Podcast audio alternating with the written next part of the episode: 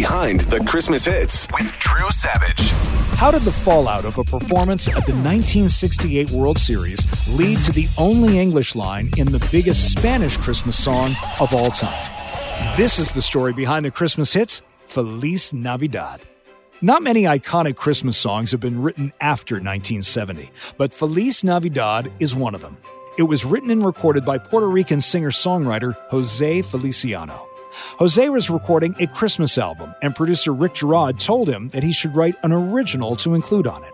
Well, my reaction to Rick Jarrard, who is actually my cohort in crime, I...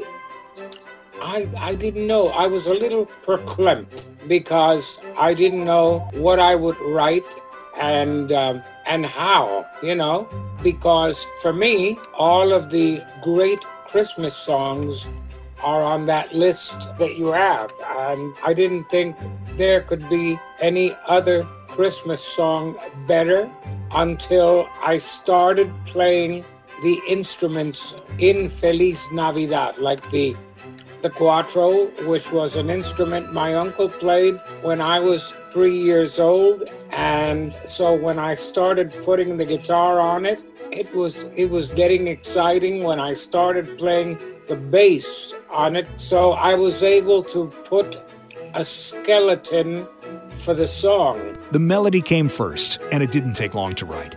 And then came the Spanish lyrics. José then decided that the song needed English lyrics if it was going to get airplay. And they can't say, well, we can't play it because you have too much Spanish in it. I thought, wow, what a way of teaching the Anglos uh, how to speak Spanish and vice versa. Two years earlier, José learned about the kind of pushback artists from different ethnic backgrounds could face from white audiences. In nineteen sixty-eight, José performed the Star-Spangled Banner before Game five of the World Series between the Saint Louis Cardinals and the Detroit Tigers in Detroit. José opened for Frank Sinatra the night before in Vegas and then took a red-eye to Detroit to sing the anthem the following night. It was the first time anyone had heard the anthem in a way that was different from exactly how it had been written.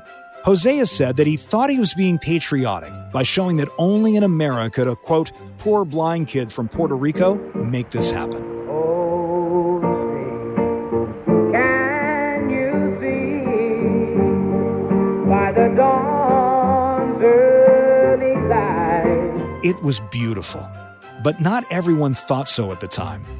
No one had heard an arrangement of the American national anthem like that before. There was little crowd reaction during the performance. There were some polite cheers afterwards, but then José says he started to hear the boos. And it didn't end there.